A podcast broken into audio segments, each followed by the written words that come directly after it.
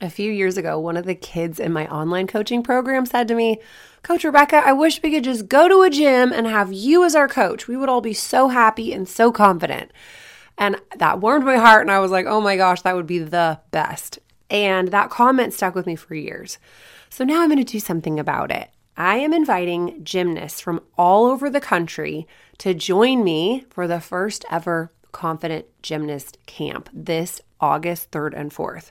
This camp is all about breaking through mental blocks.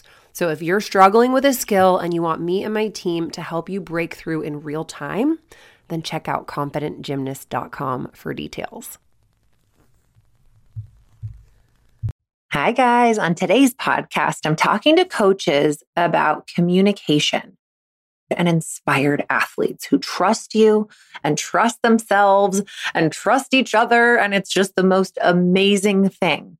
So, any of you coaches who are on a quest to be the best coach ever, this one is for you. And I'm going to talk about how to develop that trust in your athletes, how to speak so that athletes focus on your message and not just your mess or your feelings or your moment or your mood and how to empower athletes to come up with their own solutions that make practice more efficient and more enjoyable all around.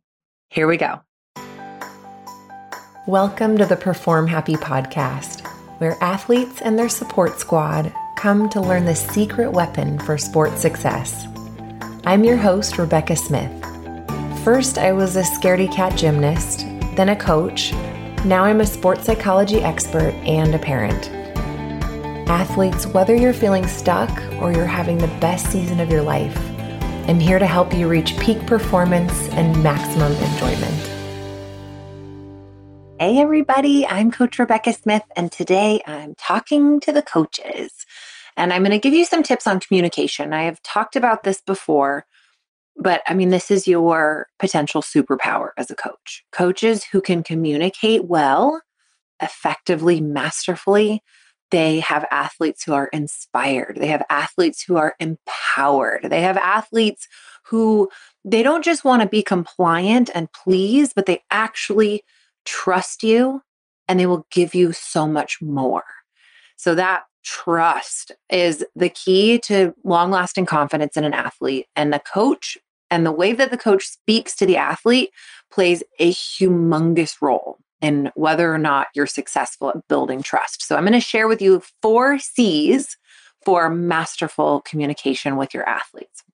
The first one is consistency. And now, just a, another little side note for parents, these also apply. So, this is not just for coaches, it definitely applies to coaches, but for parents, this a lot of these can apply as well. So, first one is consistency. So, you want to actually create communication routines with your team. So that might look like you line them up. Like when I was a beam coach, I used to line them up before beam and I'd say, How's everybody doing? And I'd go down the line and say, You know, let me know if you are experiencing any injuries, if there's anything that might help me to understand where you're coming from today.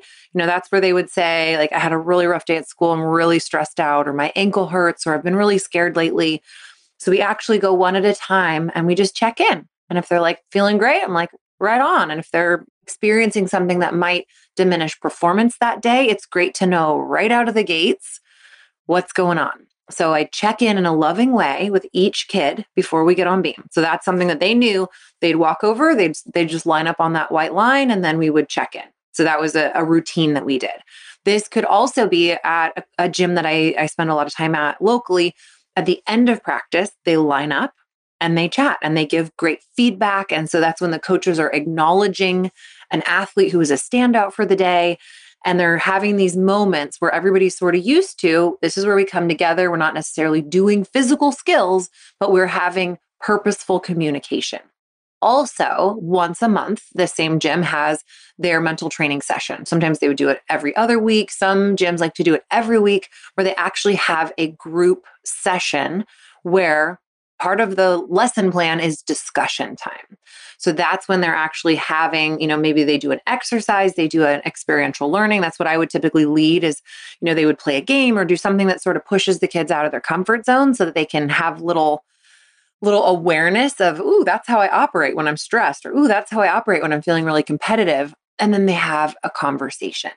So those consistent moments, you know, or if the coach says, Hey, for the 10 minutes before we start practice, I will always be in my office if anybody needs to come and talk to me. That's a great time because we all know there are times when it is not good. You know, like when you're in the middle of coaching 13 kids and you're spotting something big and someone's like, Coach, I need to talk to you. You're like, okay, this is not the time. So if you can be really clear about this is the time, this is a great way to communicate with me. You know, have your mom send a text, do like write me a note. What is the way that you want to have communication facilitated? And then set those times up automatically so the kids know, okay, I'm going to show up 10 minutes early because I want to talk to my coach about my goals, or I want to talk to my coach about how I'm feeling disappointed or scared or sad, or any of that stuff. Okay.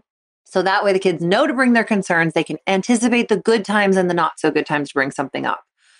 As far as consistency, you also want to make sure that you are consistently communicating with every athlete in the same way. So I know some kids are easier to coach. Some kids are not as easy to coach. Some kids you mesh with, some kids you don't mesh with. Your tone and your method needs to be the same for every single kid regardless. And so I noticed a little note like fake it till you make it. If there's an athlete that you struggle with communicating well, maybe they just don't speak and you get frustrated. You don't know what they need. They really struggle. You're going to have the same system for that kid that you have for the one who's your best buddy and you can talk all day. So you want to make sure that you are being consistent in how you're communicating, when you're communicating, and who you're communicating with that way, these athletes are like, they sense that there is a foundation of follow through and trust. So it's not like one kid's going to be like, my coach doesn't like me because he talks to this athlete in this way and talks to me in this way. Like for me, my kids, my three year old talks to me like, hey, mom, hey, mom, mom, mom, mom. And, and she talks to my husband like, hi, daddy. you know, I'm like, cool. I see how it goes. So you don't you don't want to have that effect on your kids, okay? Even if one kid is bugging you, you still want to have that consistent communication, which brings me into the second C. I guess this is like the second and third, not to confuse you, but calm and controlled. So when I was coaching, I was like all over the place. I'd be like really excited and really loud and really mad and really frustrated and really and so my I was not very calm and not very controlled. I noticed that there were other coaches that I coached alongside who never lost their voice at the end of practice. They weren't like, I didn't hear them having a freak out from across the gym where probably they heard me. So, what we want to try to do is find a calm and controlled tone so that that way athletes learn to focus on your message rather than your personal feelings. Like it was, there was no question when I was annoyed with my level sevens it was like, you guys are driving me crazy. Why can't you just do what I want you to do? When, like, that's about me. And that's not their problem, actually. If I'm having a problem, it's not their problem. So, my task would be how can I find calm and control? How can I have a consistent tone? Because my nonverbal communication is powerful. The tone of my communication is powerful. Your words are only about 10% of what they actually take in. So if you struggle with staying calm, if you struggle with controlling your tone, if you struggle with being nice when you're in a bad mood, this is your challenge. It's not that they need to be better so that you can be happier. It's not about that. It's about you finding your own calm and control that then they're going to follow suit on. Okay. I actually I teach a technique to athletes called a filter. And I got this from Michael Gervais, another sports psychologist. He would talk about these coaches would yell corrections at like if you don't point your toes you are never going to get this skill or if you don't get your legs in you're going to break your neck you know so coaches will say things like i really like the, the message is i really want you to make this correction and i'm going to make it very loud and intense because i really really really want you to make this correction but what they're saying is like crazy town scary stuff so I teach kids to go, okay, you're going to put up that filter. And all you're going to let in is the, the things that are helpful and constructive. And we're going to filter out anything that makes things feel dangerous, impossible, or bad. So, in that example, you know, if you don't get your legs in, you're going to break your neck. Then we're only going to let in legs in, And that's it. So if you can do them a favor as the coach and actually just say that, get your legs in, you know, or point your toes. Instead of you don't point your toes, you're never going to amount to anything and you're going to be flipping burgers at McDonald's. I've literally heard kids like say to me that that's what their coach said to them. So just say, point your toes. It's looking good. It could be a little bit better though. I think there's room for improvement in your toes. Let's look for that. Let's feel that. Okay. Same message. You don't have to have the mess though. You can have the message without the mess. But just, you know, get the constructive out. That calm and control will allow you to have enough pause to give the words out that will actually be constructive without the part that hurts kids. Okay, so that brings me to number four, which is careful. I remember a comment that a boy made to me in seventh grade. I think I was like 11 or 12. And this comment that this boy made to me, which was like him trying to be funny, has stuck with me to this day. And that is how powerful your words are. You know, if you make a comment like, oh, your legs look horrible, they hear that and they take that beyond sport. So you have to be extremely careful with what you say because you they're at this extremely malleable point in their lives where they have to be handled with care and your words can actually stay with them for a lifetime. So along those same lines, we want to be really careful listeners. Okay, I know I'm putting a lot on you, right? This is a big responsibility of trying to be the grown up, right? In the communication with these adolescents who are very impressionable, they have fragile egos, they are delicate, they need you to be careful with them.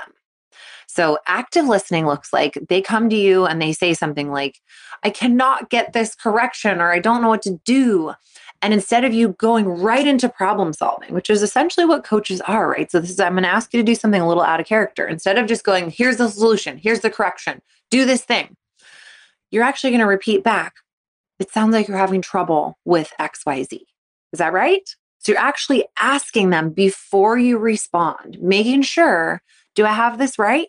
Because a lot of the time in communication, things get lost. Okay. Because there's the thing I think I'm saying, the thing that actually comes out of my mouth, the thing they think I'm saying, and then what they think it means. So there's like four conversations going around in one little sentence so many times as a coach, I would be like, go do 12 of these. They're like, did you mean this? I'm like, yeah, yeah, yeah. You know what I mean. Like, I, things I think I say are not what I actually say. And that also goes for the kids. So, what if the kids were to say, Coach, it's this, right? And you're like, yep, that's it. Then you would for sure know instead of being like, what are you doing over there? Why are you doing that drill? And they're like, I think that I thought that's what you said. And you're like, no, you're not listening. But you know, it's more than that. It's not always that they're not listening. It's that maybe you said it wrong, or maybe they heard it, but they didn't interpret it the way that you meant them to. So communication is so complicated. The best way to head off that issue is to just ask clarifying questions all the time and encourage them to do it too. Allow them to say, Did you mean this? without being like, Yes, of course I did. Why aren't you listening? Be like, Yep, that's it, kiddo. You got it. So if they're asking for something or they're saying they're struggling with something, ask first Is this what you're struggling with? Okay. That allows them to feel heard. So even if you're like rolling your eyes in your head about that's the dumbest question I've ever heard, and oh my gosh, why don't you just pay attention so that we can be more efficient and move on with our lives? Instead, you're like, is this what you're asking about? Awesome. Here's my answer. And then they feel heard, even if you're going to be like, that's not what we're working on, but don't worry. It's okay. I get why that might have been confusing. This is what we're doing. So instead of them feeling diminished or like they're, I can't focus, I'm a bad listener, I'm a bad person, they're feeling like my coach cares about me and is making sure that I get the information that I need. So that care takes effort, but man, will it be so worthwhile when those kids feel valued, they feel heard, they feel like they can come to you, they feel like you're not going to hurt their feelings if they do something wrong. Okay, then the fourth C, the last C, is collaborate. Now, I know there's this one up, one down relationship in coaching. Coach up here, athlete down here. That's sort of the that's the assumption, right? The coach is in charge and the kid's supposed to listen and just like be seen and not heard and comply and do what they're told. That I think is that's not the way that I operate. It's not the way I operate in my family. It's not the way that I thrive as a human. Collaboration makes for such an amazing environment such an amazing, inspiring, empowering environment. So instead of you going like, you need to do this, the end, because I said so, which does not make a child's heart bloom and grow and want to want to thrive. It makes them just want to not mess up. Instead, you get shoulder to shoulder and you're like, okay, we are detectives on the scene together and we're going to figure this out. And you're instead of you're like, I'm telling you what to do. And the kid's like, I don't think that's going to work, but I don't know how to say that because you're just telling me now I have to try it, but I don't think it's, I don't feel safe and I feel scared and I don't think I can speak to you. Instead, you're like, all right, kiddo, let's figure this thing out together. So then you go to empathy. So let's say an athlete's like, I don't know why, but I can't do it. I can't do the thing you're asking. Instead of being like, well, go figure it out or you have a rope climb, you go, okay, let's talk this out. What's going on? I know you can't always do this when you have 13 kids on a, on beam and you're trying to yell at everybody and get everybody moving and give corrections and but this is the goal. Shoulder to shoulder, arm in arm, let's work together, let's figure this thing out. So first of all, you're going to go, I have been there. I have seen this happen before. You are not alone. This is normal. Just to normalize somebody's struggle, they can be like, "Oh good, I'm not horrible." Even if you're like, this is annoying, why are we still dealing with this? you still give them this. This is my favorite line that I love to, I love parents and coaches to use. That's got to be so hard. Even if you're like, oh, this is so annoying, you're like, that's got to be so hard. That's got to be so frustrating. That's got to be so disappointing that you're that, that you're feeling like this. I'm so sorry, buddy. Let's work together. Let's figure this out. Then you ask great questions. Instead of just going right into, here's how you need to do it, this is what you got to do, you're going, how did that one feel? what do you think can be improved? Because we, I think a lot of coaches are just like, do this, do this, do this, fix this, fix this, fix this. And then the kids don't have any say. And they're also not training themselves or they're not being trained to feel, well, how did that one feel? What do I think can be better? They're always just like, what do I do, coach? What do I do, coach? What do I do, coach? They're not empowered. They're not, you know, individuals who are actually trying to make corrections. They're just waiting for your next correction, which means the entire group of 13 is dependent on your corrections, which is a heavy cross to bear. And it means you're always yelling. So, what if these kids were going, that one felt pretty good. I think I'm going to try this. And then they come to you and go, How's this one look? And you're like, Yeah, that's better. Wouldn't that be more efficient? If these kids could learn how to find out how did that one feel? What can I do better? And then also, if they're afraid or they're stuck, a great question is, What can you do right now? What can you do? Because they get very stuck in the you can't. And you're like, Well, you need to do it, figure it out well, what can you do? What does feel confident? What feels safe to you right now? What would be a little stretch out of your comfort zone? What would be just a little bit better? And you help them to start thinking in that way instead of being problem focused, like correction, correction, correction, correction. It's solution focused. What's something you can do successfully right now?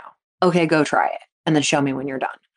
And instead of going, oh, you're failing because you're not doing the original assignment, they're actually making progress. They're actually building confidence because you have stopped to ask them, what can you do? What can you do? Okay. And how do we stretch that? How do we push that? How do we get you a little bit farther against your edge so that we can get you closer to the skill that I know is inside of you? Okay. So those are our four C's consistency, calm and control, careful, and collaborate, which is, I guess, technically five C's. Anywho, so take those, go be a masterful communicator, reach out to me. You can always direct message me. If you have any questions or topic requests, you can email me, Rebecca at performhappy.com. I would love to hear from you. Thank you so much for listening. Thank you so much for joining me for this week's episode of the Perform Happy podcast. If you're ready to unlock your maximum sport potential, head over to performhappy.com and join us you'll be training alongside world champion athletes and Olympic hopefuls. And I will personally take you through my research based system for overcoming fear and mental blocks, building confidence, and finding your flow. I'm Coach Rebecca Smith, and I'll see you next time.